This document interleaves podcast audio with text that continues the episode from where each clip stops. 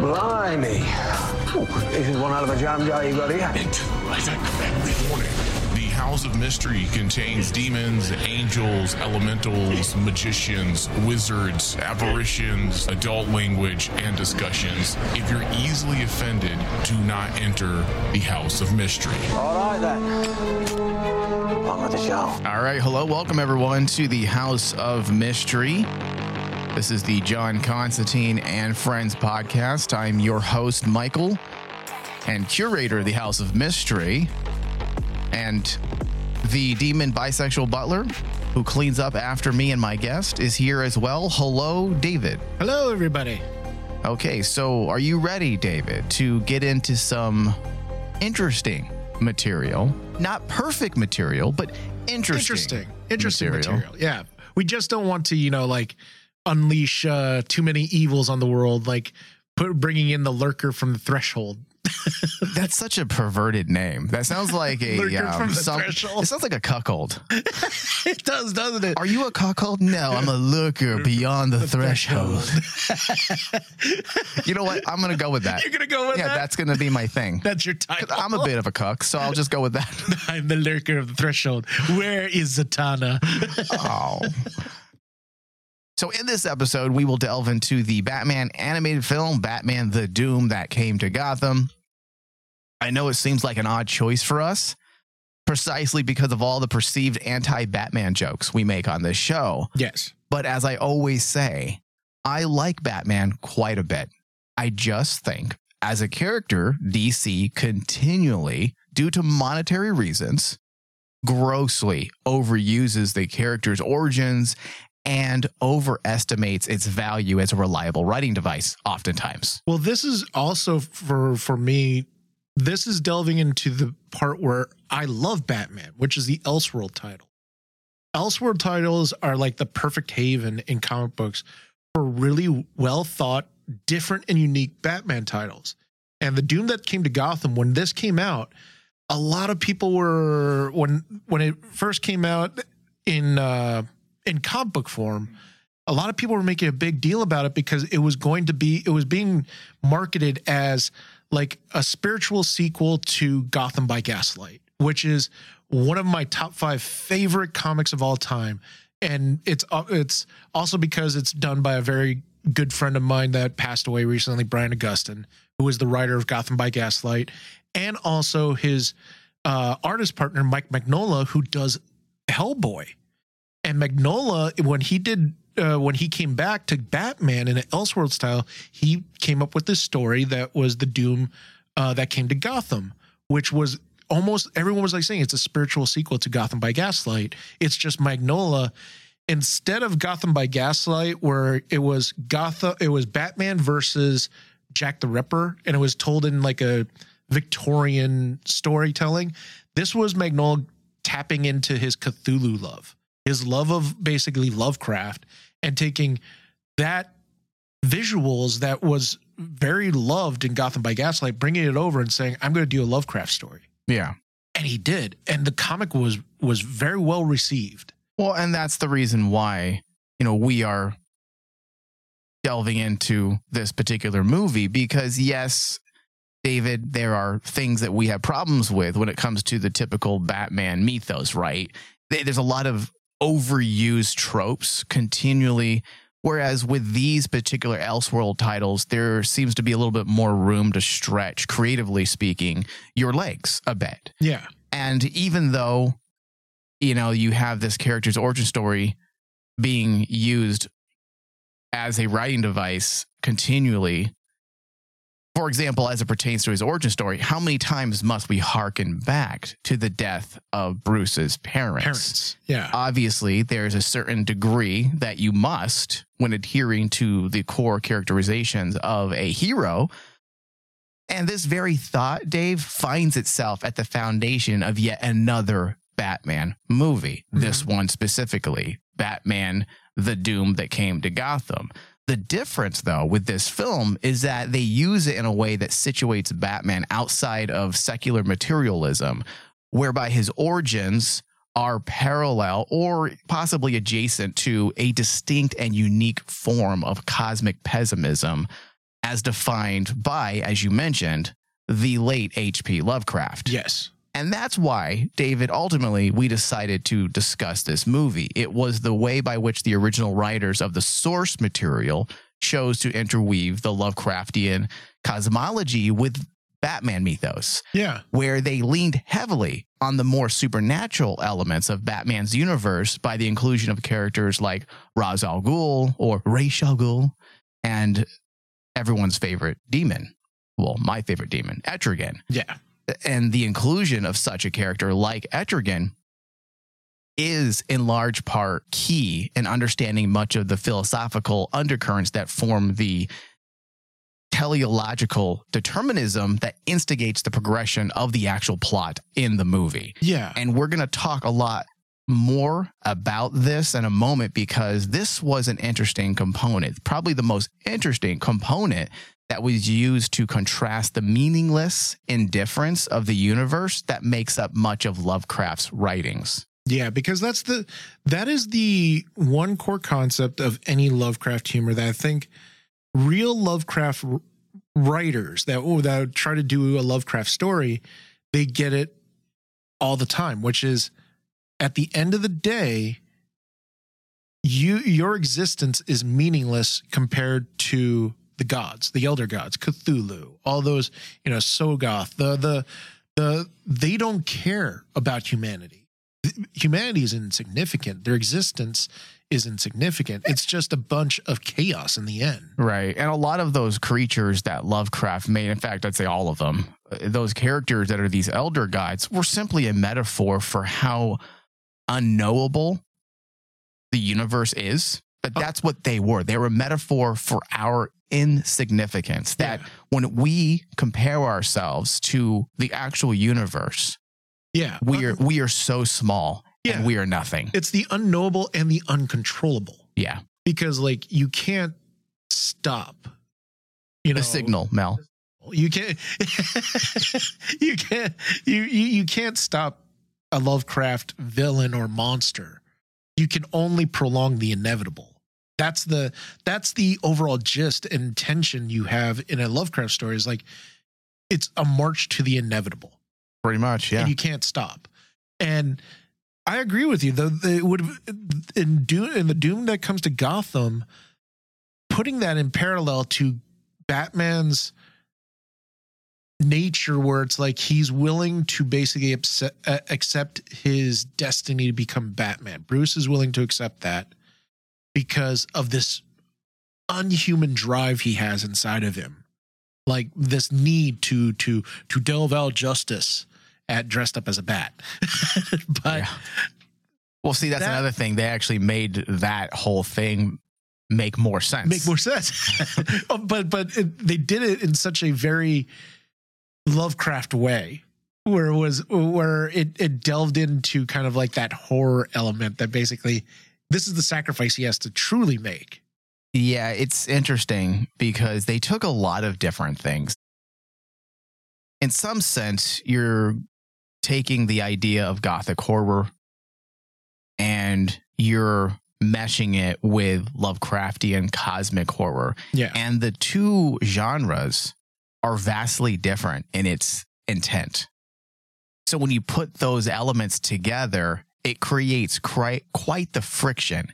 And they actually made that friction manifest. They embodied that friction through the very final confrontation that we find ourselves viewing at the end of the movie. But Dave, before we get into all of that, give me your initial thoughts. You seem pretty excitable, but what were your initial thoughts on the movie? here's the funny part. I was really excited about this because I originally read uh, the Doom that came to Gotham comic book wise, and I loved it. I love the story that they told, and I thought Mike Mignola did a fantastic job doing a Lovecraft story in the vein of a comic book. So, as when the first trailer came out, I was really excited. I'm like, okay, we're gonna get, finally get to see this.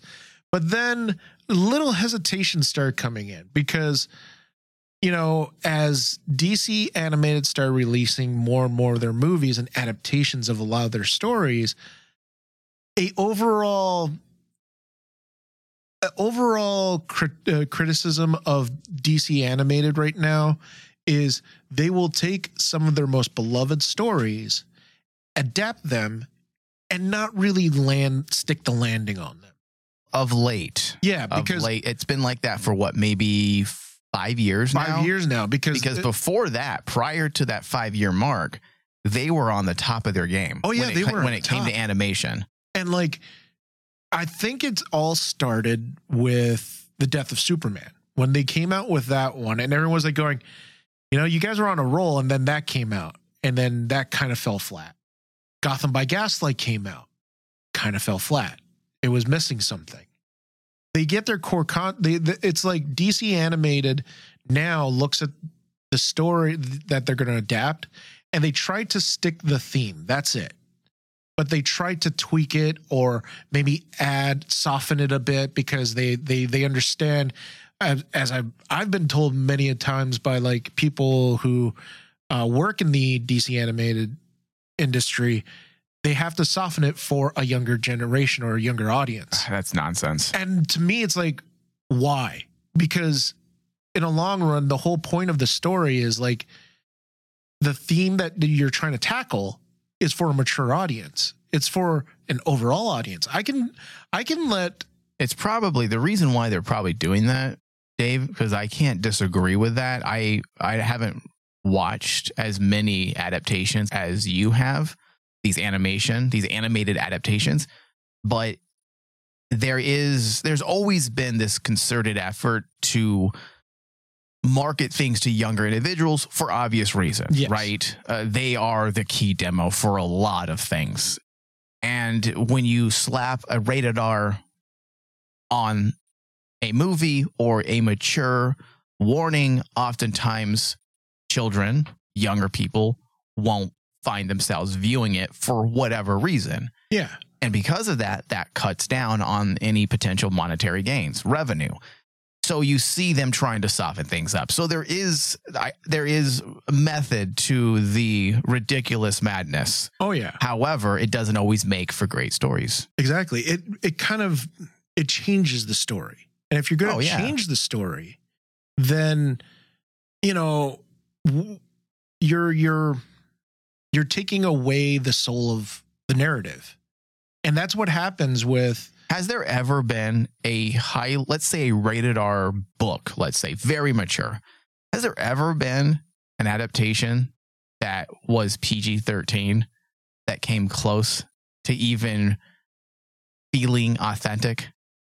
authentic like its original source material. Maybe No. Constantine? maybe Constantine I thought I was going to bring up that was City of Angels. Uh, okay, let's talk about live action first. Live action wise, there hasn't been, even though you can point to Constantine, the 2005 Keanu Reeves Constantine, you can point to that movie and say that's an excellently produced film because it is. It's Yeah. a beautiful film, but there's an argument to be made.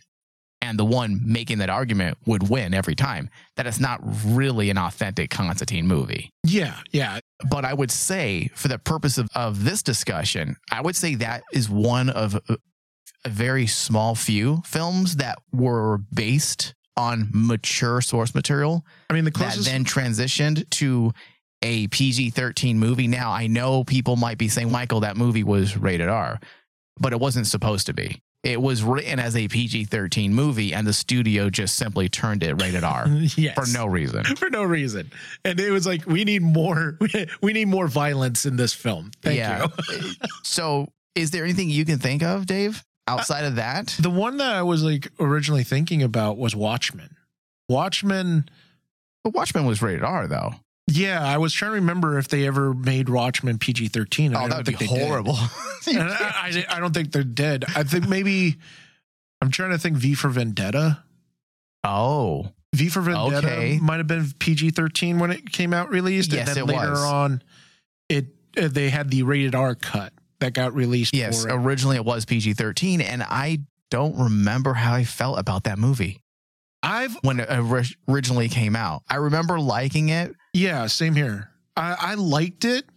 And to this day, I still like it. But like when you take a look at its source material, it's two different animals. Yes. Because like the source material is so packed with politic political venom from Alan Moore. Mm-hmm. The movie is just like a It's a surface. it's a level. surface level superhero film Yeah. that tries to get that political element and it, it barely gets there. So maybe that's an example on the opposite side that here you have a adaptation that wasn't willing to tackle all those mature themes that Alan Moore's original V for Vendetta had. Yeah. So, all right, Dave. So overall, you felt like the source material itself is way stronger Oh, than the stronger. actual adaptation. I think it I think the source material even even after initial viewing is still much more stronger and I would encourage fans of Batman if you're going to watch Doom by Doom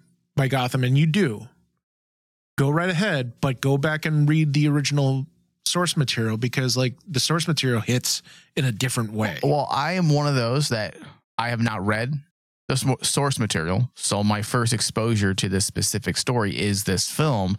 But there, there, there are a lot of intriguing elements that I can imagine would be a lot more coherent Mhm. in the actual graphic novel because it, it seems like the writer and director they were working with some great material here Oh yeah. because there there's a there's a a bit of that brilliance is spread throughout the movie, Mhm. but there's also something missing that makes the movie far from perfect and just obviously flawed in many ways. Now, the official synopsis or PR release for this film, Batman, the Doom that came to Gotham, is a 2023 American animated superhero film based on the DC Comics character Batman, produced by Warner Brothers Animation and distributed by Warner Brothers Home Entertainment. It is the 51st installment in the DC Universe animated original movie line, although I think it's less than 10 at this point when it comes to the reboot because they rebooted the whole canon with um. Apocalypse Oh yeah, Apocalypse. the Justice League Dark Apocalypse War, I believe. Yes. Yeah.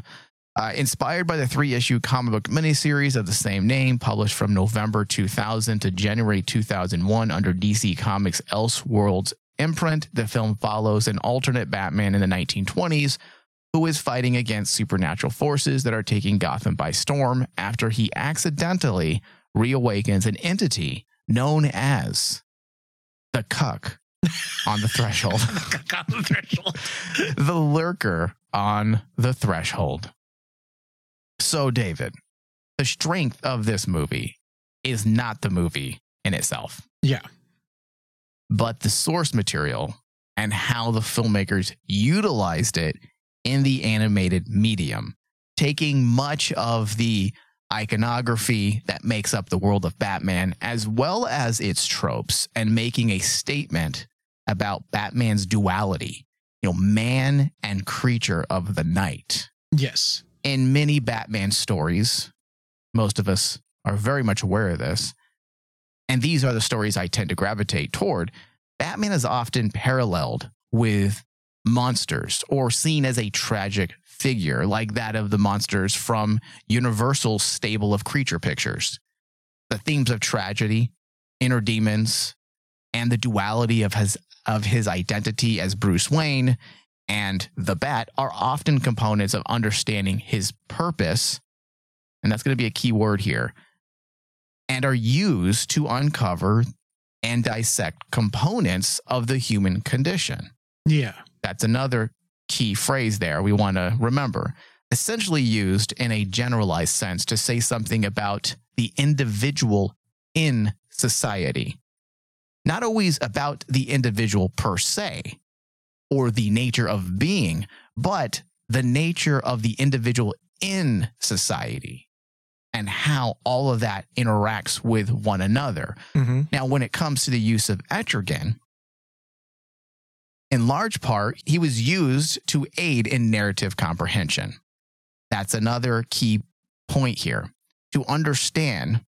And I say this because not everyone watches with the eye towards analism or an, what's analism? analysm? what is analism, David? I think that's something I search on Pornhub. Uh, that's analism.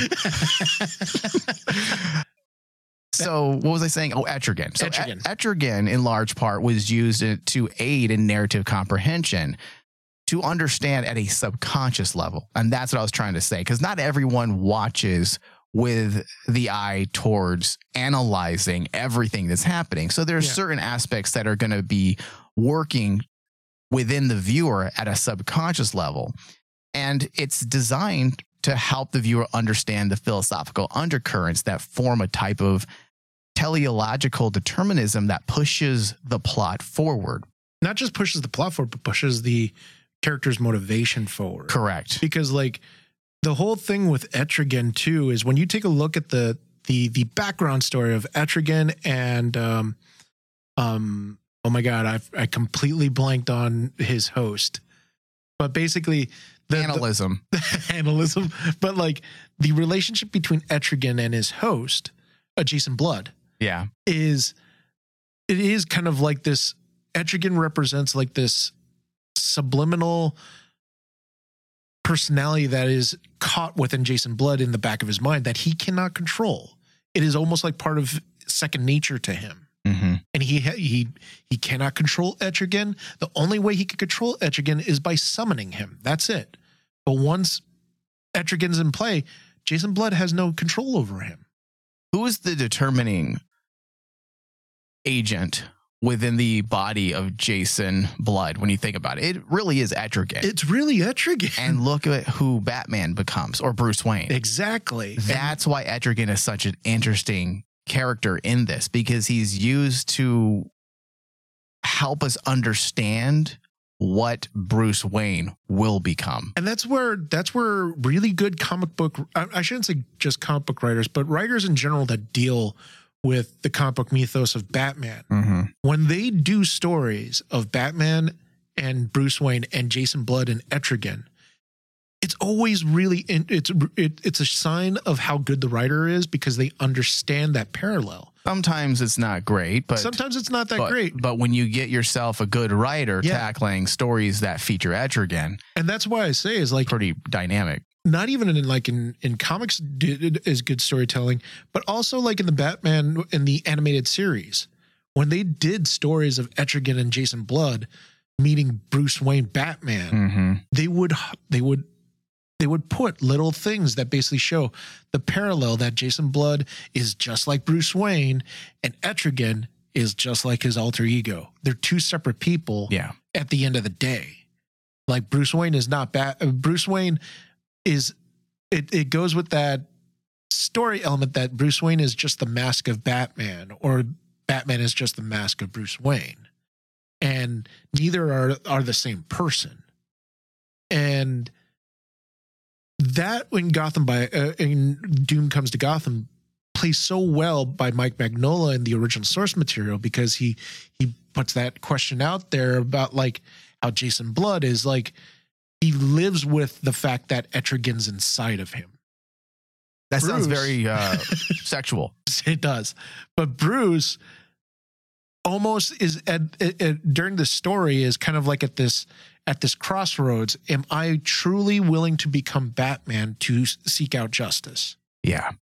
Well, David, and then when you take all those things that you're talking about and what I was talking about talking about prior, when you take those things, when you take the writings and ideas of Lovecraft, which are filled with notes of existentialism like lack of meaning, purpose, and universal indifference, and contrast them with the the I guess you can say deterministic trappings of teleology and that, of course, is that everything in the natural world has a telos, a purpose, or an end goal. It creates, and this is the the best part of this movie. It creates narrative friction.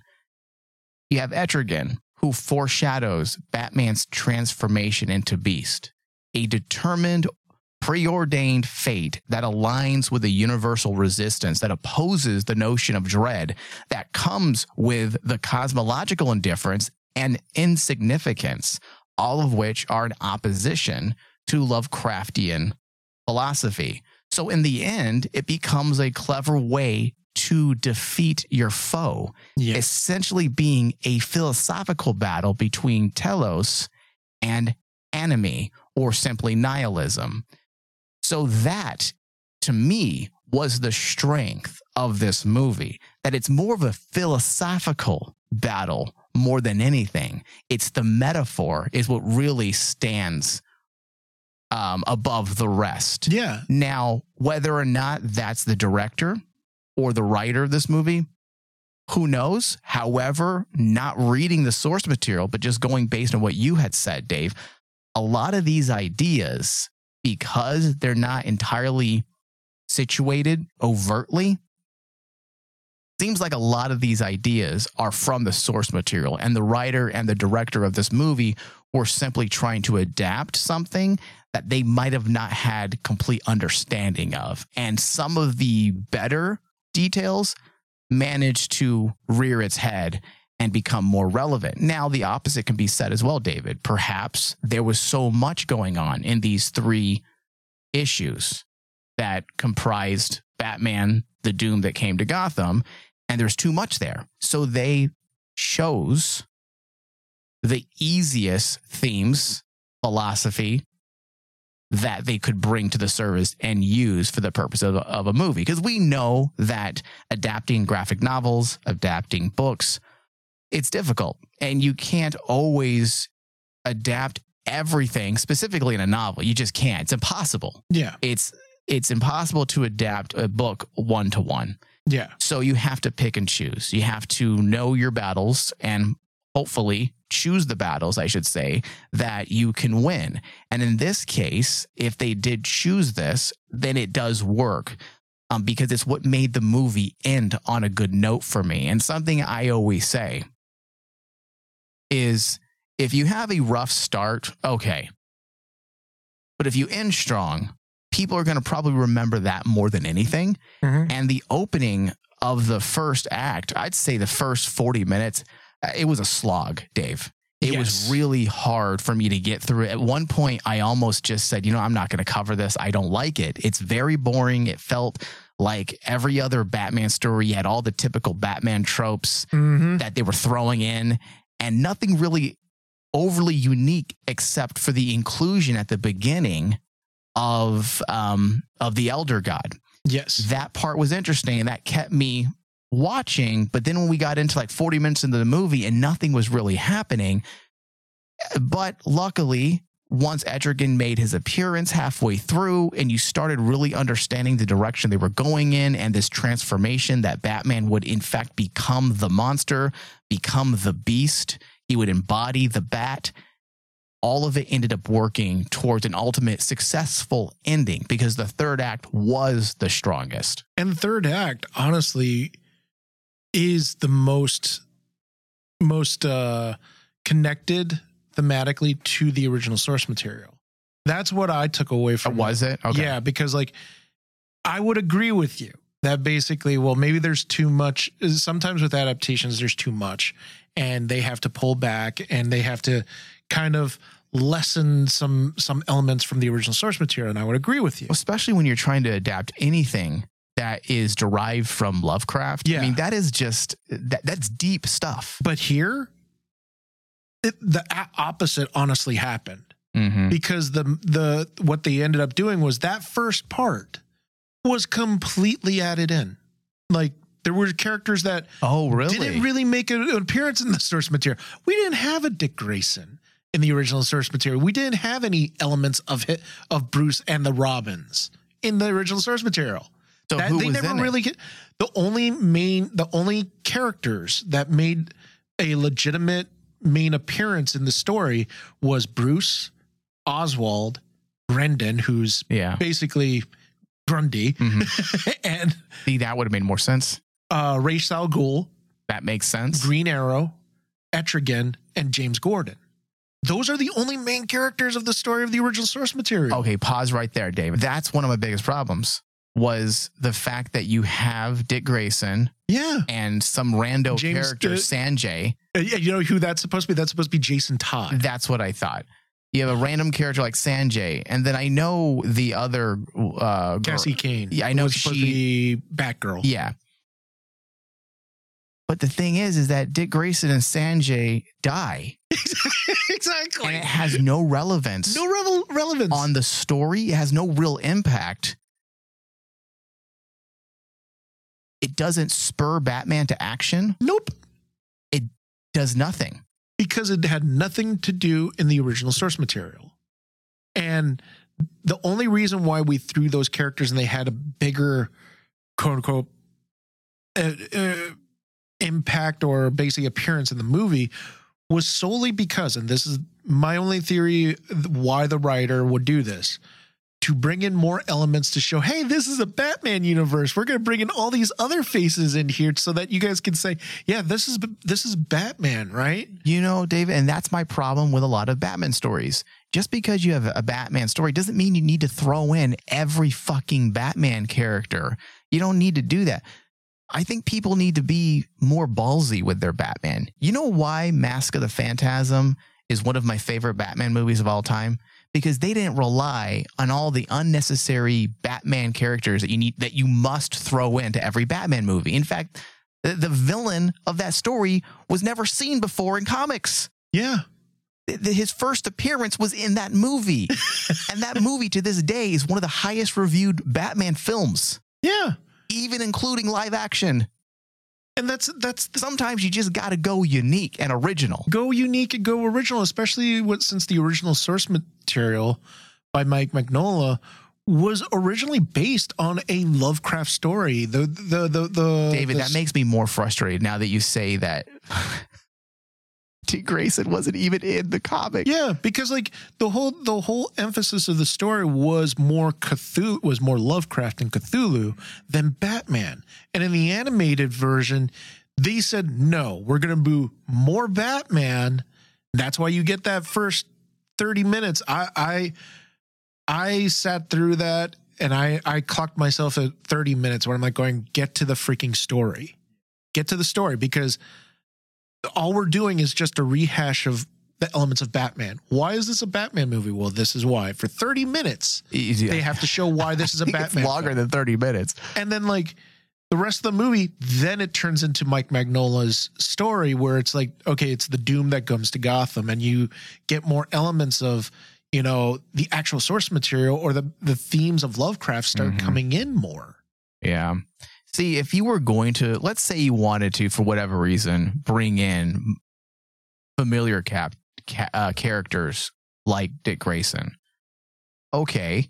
Well, even if the source material didn't include him, I would be open to his inclusion as long as he really mattered to the story Yes. if you needed someone to push uh, the plot forward or you like for example a death or you needed that emotional impact to do something to Bruce then I would say okay bring in this character so that you can build him up a bit get the audience you know build some rapport with the audience and then kill him yeah. so that it matters but when he died first off he died off screen Mhm.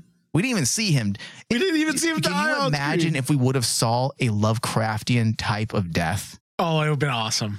But all the awesome. deaths happened off screen until the ending when the movie got better. So Sanjay died off screen. Yes. Dick Grayson died off off screen. screen. Imagine if both of those characters would have died on screen and Batman witnessed the horrific Lovecraftian style death of these two boys that he cared for. Yeah. That would have been the emotional impact. But the thing is, is you had the source material, correct me if I'm wrong here, Dave, where the real motivation for Bruce is the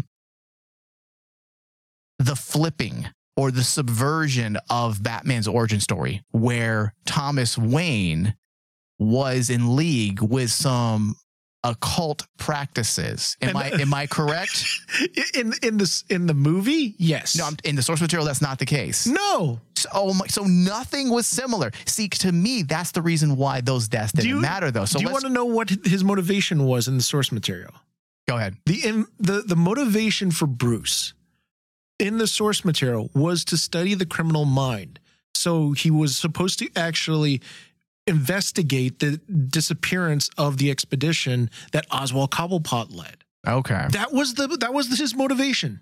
Basically, the the, what the about drive personal to, motivation? Was there any personal motivation? There was, there was, but the overall crux of it was like his drive to understand the criminal mind and his Okay. the reason why he's willing to become the Batman. so it was a true detective story. It was a detective story. okay because this wasn't. This was not a detective story. Yeah. And, and that's why I was like going when you if you notice if you look at the the the movie it only really gets gets really interesting when they actually introduce the whole expedition thing and then Bruce has to figure out about Oswald and stuff all that the stuff with Dick Grayson and and Jason Todd and Sammy K it, that that was only there when I look back at it to set up the audience to show them this is a Batman this is a Batman universe.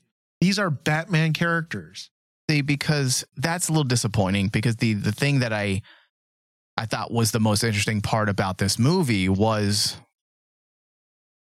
was the I guess when you look at it from another perspective, I guess you can say the his true motivation was just determinism. yeah Like it was fate, it was which fate. is cool philosophically, but that's not really an emotional motivation Mhm. if he had to come face to face with his deterministic path and that path leads to the death of people Of he people loves he loves then you got something different that's interesting yeah but it was just a deterministic path that was laid before him because of the sins of the father yes and that to me just doesn't even fit philosophically with what they were saying so that now Mhm. makes more sense why i had certain problems with that aspect as well And that's why that's why I said when I took a look at it and I realized you're dealing with an adaptation, meaning Mike Mignola is not the actual writer of the the movie. It was um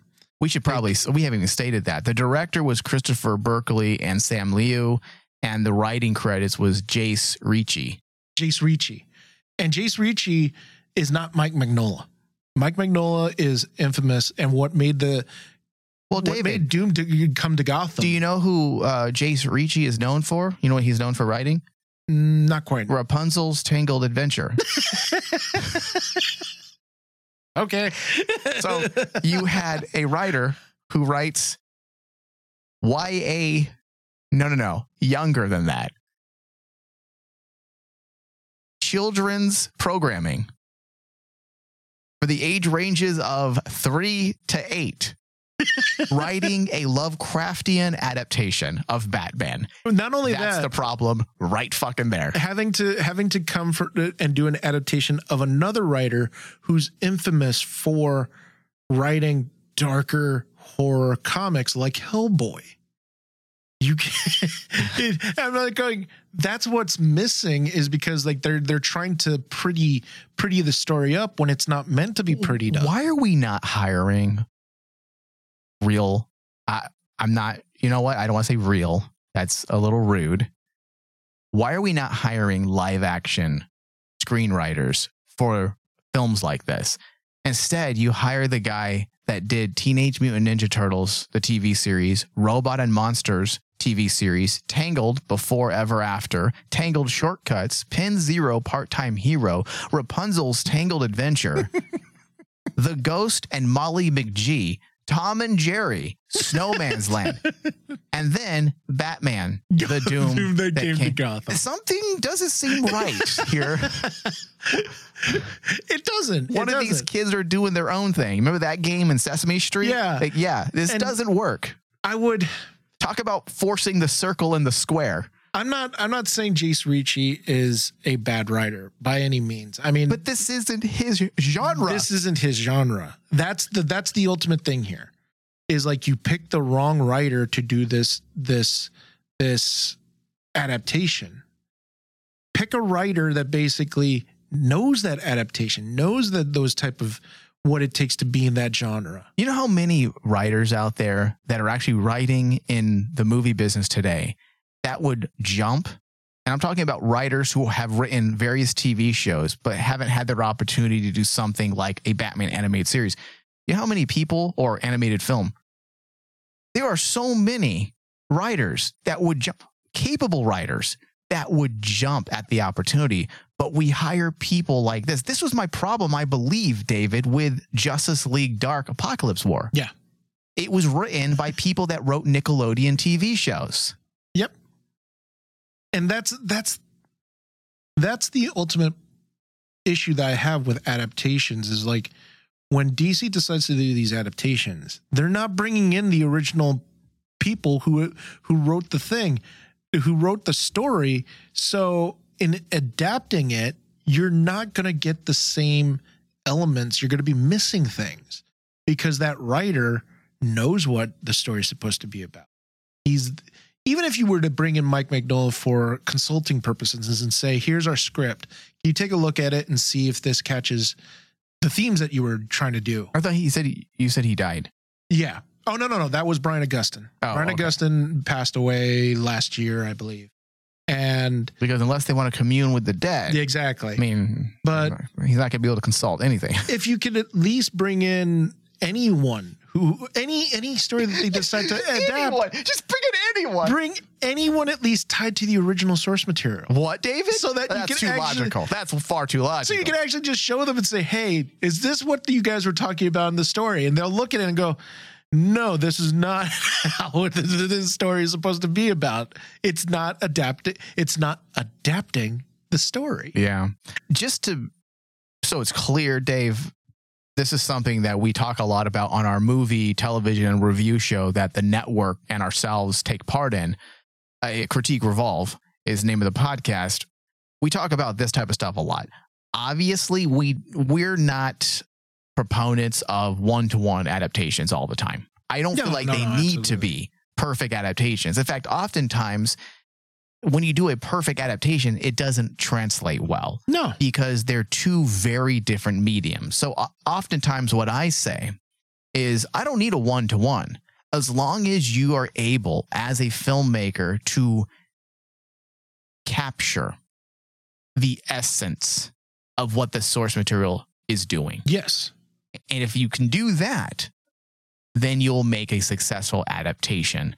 This to me captures some of the philosophical aspects, but overall, setting that aside, overall, based on what you're telling me, Dave, and correct me if I'm wrong, it doesn't quite capture the essence of the graphic novel. No, not really, because like just like what we alluded to earlier, the original graphic novel was supposed to be a detective story. It's a, it's, it's a, it's told in the vein of a detective Typical film noir, right? film noir. Film Yeah, noir. That's that's yeah. what it is. Here or gothic noir, you can call it. in the Doom that comes to Gotham, the animated, all they really the the the main focus was you have to focus on the Batman. All the elements of Batman have to be in here. Well, that's not the point of the story. The story is about a detective story. No, no, no, no. This is a Batman story. It's not a detective story. It's a Batman story. So you got to throw in elements, more more characters. I want more characters that tie to show the audience that this is Batman. Otherwise, they're not going to get it. I think what I will do, David, is I will read the graphic novel and then we'll do a follow up discussion for Patreon. And we'll post it under our Oblivion Bar discussion on Patreon. If people are interested in subscribing to that mini podcast, um, it's a dollar a month. It's really cheap and it actually helps us continue to put out content. So, yeah, David, I'll read the graphic novel and we'll just do our initial reactions on it. We won't do an in depth analysis unless I fall in love completely with the graphic novel. Then I'm just going to have to. But I will read it and then we'll do a reaction of sorts for Patreon subscribers. And if you want to join our Patreon, you can go to patreon.com slash rainman digital and pledge a dollar for that. Okay, David, outside of all of that stuff, the voice cast I thought was pretty strong. There was actually several notable names.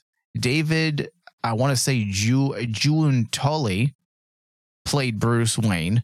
And if you're not familiar with David Giuntoli, he's the actor that um, played Nick Burkhart Yeah. in Grimm, And Grimm. one of my favorite TV shows. Underrated. Very underrated. uh, underrated show. Uh, then you had Christopher Gorham as Oliver Queen, John DiMaggio as James, James Gordon. Gordon. Patrick Fabian as Harvey Dent, and my favorite, Jeffrey Combs as Kirk Langstrom, Yep. or Man Bat. How did you not have a moment where he becomes Man Bat? I mean, The- that is that's Kirk, right? Yeah. He's Man. That's like uh, Langstrom becomes man bat.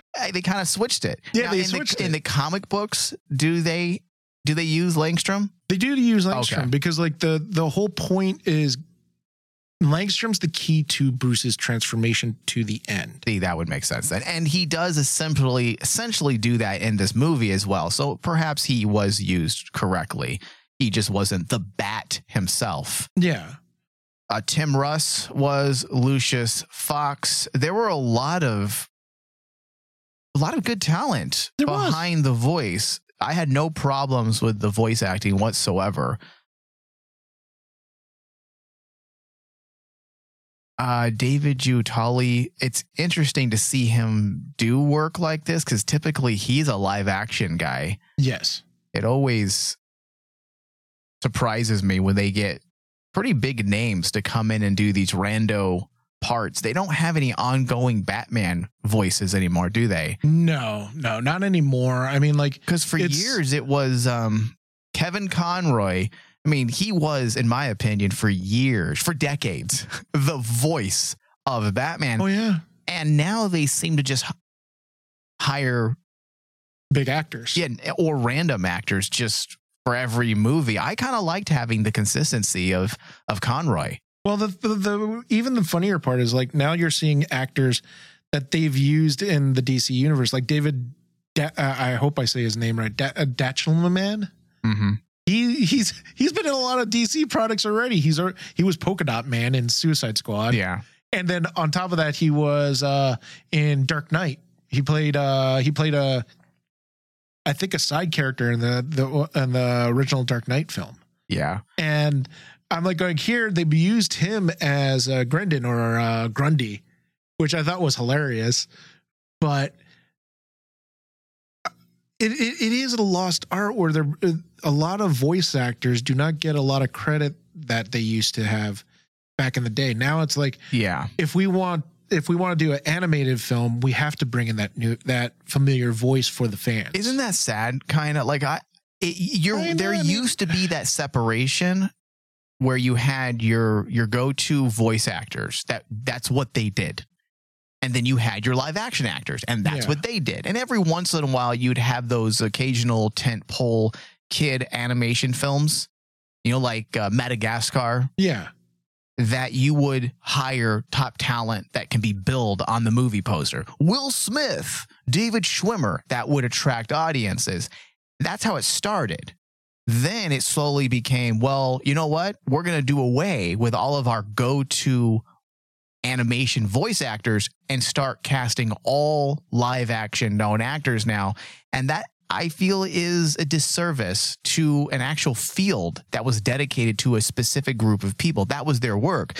And the reason why I think it, it sucks is because these live action actors work in live action so they can get other work. Whereas the voice actors, there is no other work. That is literally their business. That's what they do. This argument you're bringing up is a two-edged sword though because like th- everything that you just said completely valid, completely valid. However, then you have to look at the fact that there are times when the fan base itself just clamors for a certain actor to portray uh, a character. Say, for example, Constantine. You know, people demanded if they're doing John Constantine, they have to have the one actor who played him in the live action voice him. And well, that's different, David, because Matt Ryan is Constantine. Matt Ryan is Constantine, or even take take it even another actor, Jason uh, Jensen Ackles. hmm He's constantly tied to, oh, we want to see him play Batman, or his portrayal of any of the Robins, whether it's Dick Grayson or Jason Todd, and Yeah, you have fans now voicing. voicing their their desire. their, their desire to see Yeah. certain actors portray these characters and the the only thing that you know animation studios whether it's marvel dc or any of the other comic book adaptation companies out there they have to look at that and say well in order for this to sell we have to bring in these names. We have to bring in you know matt ryan for a constantine film because we don't we know the fans might just turn away and say, "Well, I'm not going to watch it because it's not really Constantine." Well, listen, I'm a huge Matt Ryan fan and I'm a huge Constantine fan. And I wouldn't mind having a different voice absolutely, for Constantine. I'm with you there. However, if I was given the choice, Hmm? I would say, well, just go with Matt Ryan because he can do it. hmm You know, we know he does it well. So, yeah, that's an interesting point, Dave. I can't disagree. It's it's one of those arguments in in the animation genre that's really tough because there are some legitimately great voice actors Yeah. that deserve the jobs, but they get turned away because some higher higher actor on the totem pole wants to portray that that character now. Yeah. Yeah. All right. So overall, the scripting wasn't ideal. The first quarter of the script was not great. Halfway through the second act, the film becomes far more intriguing, and the third act is by far the best part of the movie. So it does, in fact, end strong. The Lovecraftian horror was captured remarkably well, especially in those last few moments finally Yes. moving into that disturbing body horror aspects. Um, a lot of the Batman isms that are just simply overused, I, I just didn't care about. They weren't, especially when I find out now that it wasn't even in the graphic novel. Mhm. It makes me even more annoyed. Uh, the reception generally from critics uh, over on Rotten Tomatoes, 77% uh, reviews are, po- or I should say, yes, 77% of reviews are positive with an average rating of 6.5. Writing for Flickering Myth, Hasitha Fernando praised the film as an effective adaptation, highlighting the voice acting, horror elements, and the animation, saying the latter was reminiscent of Batman the Animated Series. Um, uh, just because it has a similar old world aesthetic Yeah, doesn't mean it's reminiscent. yeah. I, I definitely It's- think dude, the Batman animated series is beautiful. is by far one of the best pieces of animation in film history. I'm just going to say it. Oh yeah, Mask It of the. Phantasm. Look at Mask of the Phantasm. The series as well thing. as the film hmm and the other one, the second film. You can't, come on, you can't compare it to that. You just can't.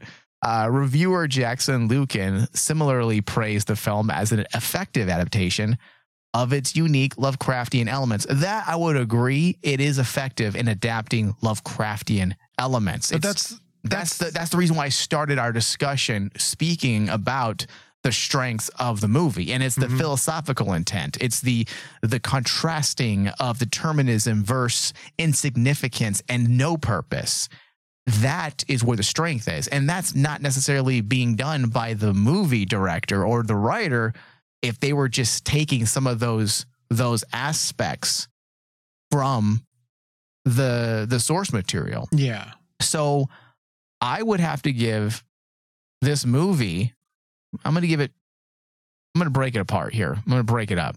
So if I were to break this down and review this solely on scripting and directing, it would probably be like a 60%. But because of the the nature of how they captured the Lovecraftian aspects and everything that had gone through, I'd say it's more like a 67. I'm I'm close there with you. It's I- have this as a 71. Like it doesn't fail. But that's the that's the big thing that if you notice a lot of reviewers the one word that I've always heard, not just those two, but a lot of other people, even like in in uh, fan forums, they constantly say, "What was effective? It was effective." Essentially, you're saying it was okay. It was average, and and that in itself should tell us that basically just because an adaptation is effective not necessarily do, does it do the original source material justice. Yeah. And that's where I totally just run roughshod on the scripting and the story and the narrative and even the directing to some degree of this film is like if you I look at the original source material and I see this was the elements that were placed in front of you. And you essentially waited 30 minutes for me to get to that. The other 30 minutes was just fluff it was just creative fluff to try to set your universe that you wanted to to explain to the audience. If it takes you 30 minutes to do that, that's not good. Yeah. You should be able to establish yourself in at least 5 5 Mhm. minutes, not 30. Or like in in your case, Mike, it took you 40 minutes. Yeah, it might have been even longer. I think it was when Dick Grayson died is when I'm like, okay, this is getting a little more interesting. Not because of the Dick Grayson's, not because of Dick Grayson's death, but just because I felt like I was finally invested. Yeah. You know, like I was like, okay, I, I'm I'm on board this. So yeah, all right. Well, you know, David, that actually brings us to the end of our discussion. I don't want to beat a dead horse. Yeah. So I gave it 67, you gave it 71. Mhm. That brings it down to, or I should say, that actually reflects a studio grade of about 69%. Yeah. And by far, I'm not saying that this, I, I don't want our audience thinking that I'm saying this is utter garbage. If you wanted to actually go watch watch this film, I think it's okay to watch this film. I think if you watch it with an active interest in seeing how they break down some of those Lovecraftian aspects, the things that we talked about, Yeah. then I think you should. I think it would be interesting. But the best way of viewing it would actually be to listen to our discussion first, then go in with open eyes with those philosophical glasses on, and then watch the movie and see if you can pick up on some of those things. I mean, yeah, I agree with you, Dave. It's not horrible. I hope that didn't come across. I feel more frustrated than anything because it does feel like this could have been excellent Oh yeah. if they just had made a few changes. Yeah, and this is the this is the current trend right now in the DC animated universe where they're coming out with these really great ideas. It's just them trying to find a way to adapting these stories and basically having them hit the mark right. Yeah, and quit hiring children writers to write something that's not designed for children. Very Yeah, you- strange choices. It's very strange. I, I uh, on my end, eh, I would tell people after you watch this, definitely read the original three issue miniseries by Mike Mignola. It's just it, it's a really great, fun little story. All right, that brings us to the end. Please find us on iTunes, Stitcher, and give us a review, a thumbs up. If you've watched us on YouTube, give us a thumbs up and subscribe. Thank you, David. Thank you.